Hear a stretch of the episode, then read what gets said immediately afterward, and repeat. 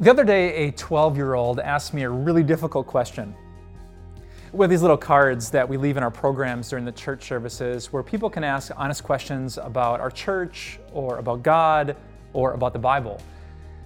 And this 12 year old left me a really simple, short question. It just said, Why Christianity? I thought that was a pretty good and, and bold question to ask as a 12 year old. He was asking me, as a Christian pastor, why Christianity? Know, I open this book, I say this is the Word of God, but why trust this book instead of the other holy books of other religions? Why Christianity? And I'm hoping to run into him at church one of these days because I've been thinking about an answer that I'd give. Why would we read this book? Why would we believe it actually comes from God? Why would we choose this path instead of another? And let me give you a little hint of what my answer is going to be to him.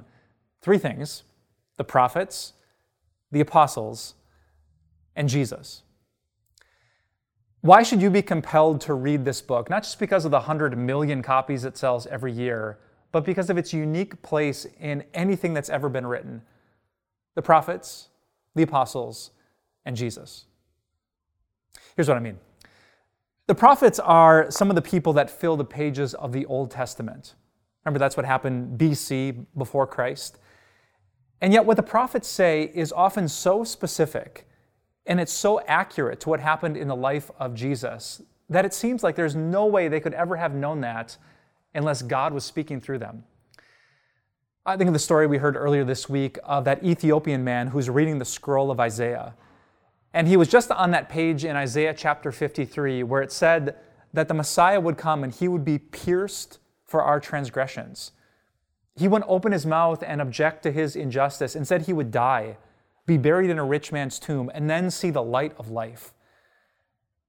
And you have to ask yourself, how in the world did Isaiah know that? How did he know that Jesus would be pierced? How did he know that Jesus wouldn't talk back during his trial? How did he know that Jesus wouldn't be buried in any tomb, but in the tomb of a rich man? His name was Joseph of Arimathea. And how in the world did he know that the Messiah would come back to life and see light at the resurrection from the grave?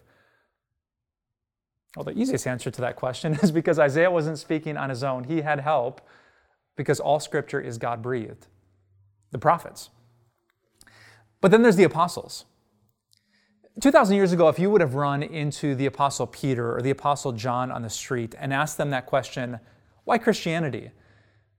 They wouldn't have said, well, because that's how I was raised, or that's what I've always believed, or I don't know, I just really feel like it's true in my heart. Now, do you know what Peter and John would have said? Do you know what they actually said in the book of Acts? We witnessed it, and you did too.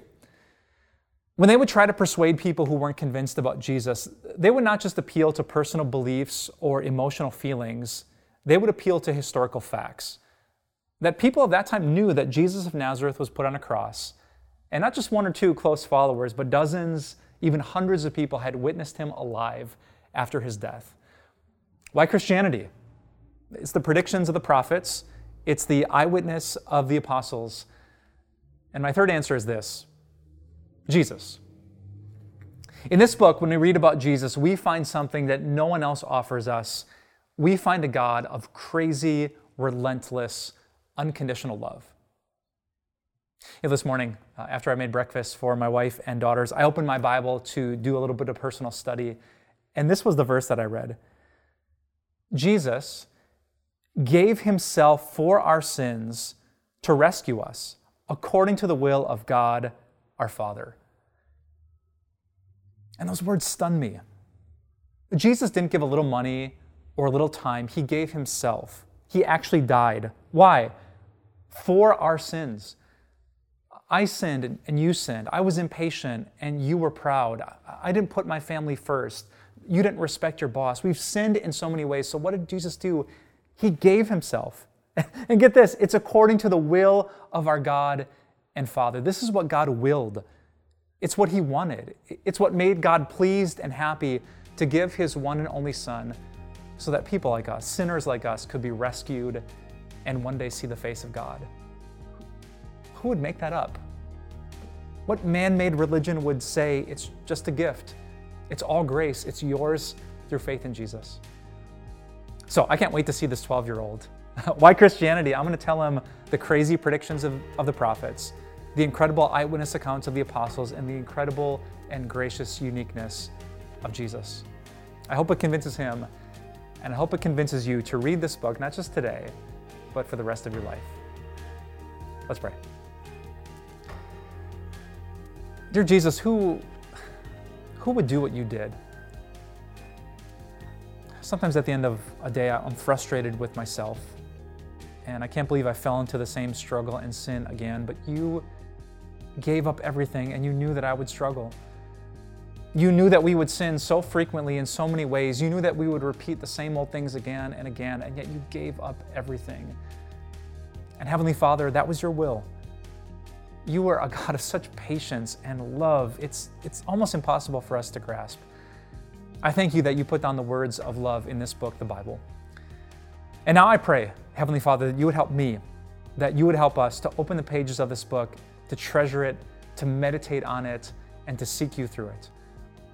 Our days are filled with a thousand good things that we could do, but never, never, never let those good things take the place of the best thing to hear your voice, to have you comfort our hearts, and in some way through faith to see your glorious and accepting face. We pray this, God, and we thank you for your word. We ask it all today in Jesus' name. Amen.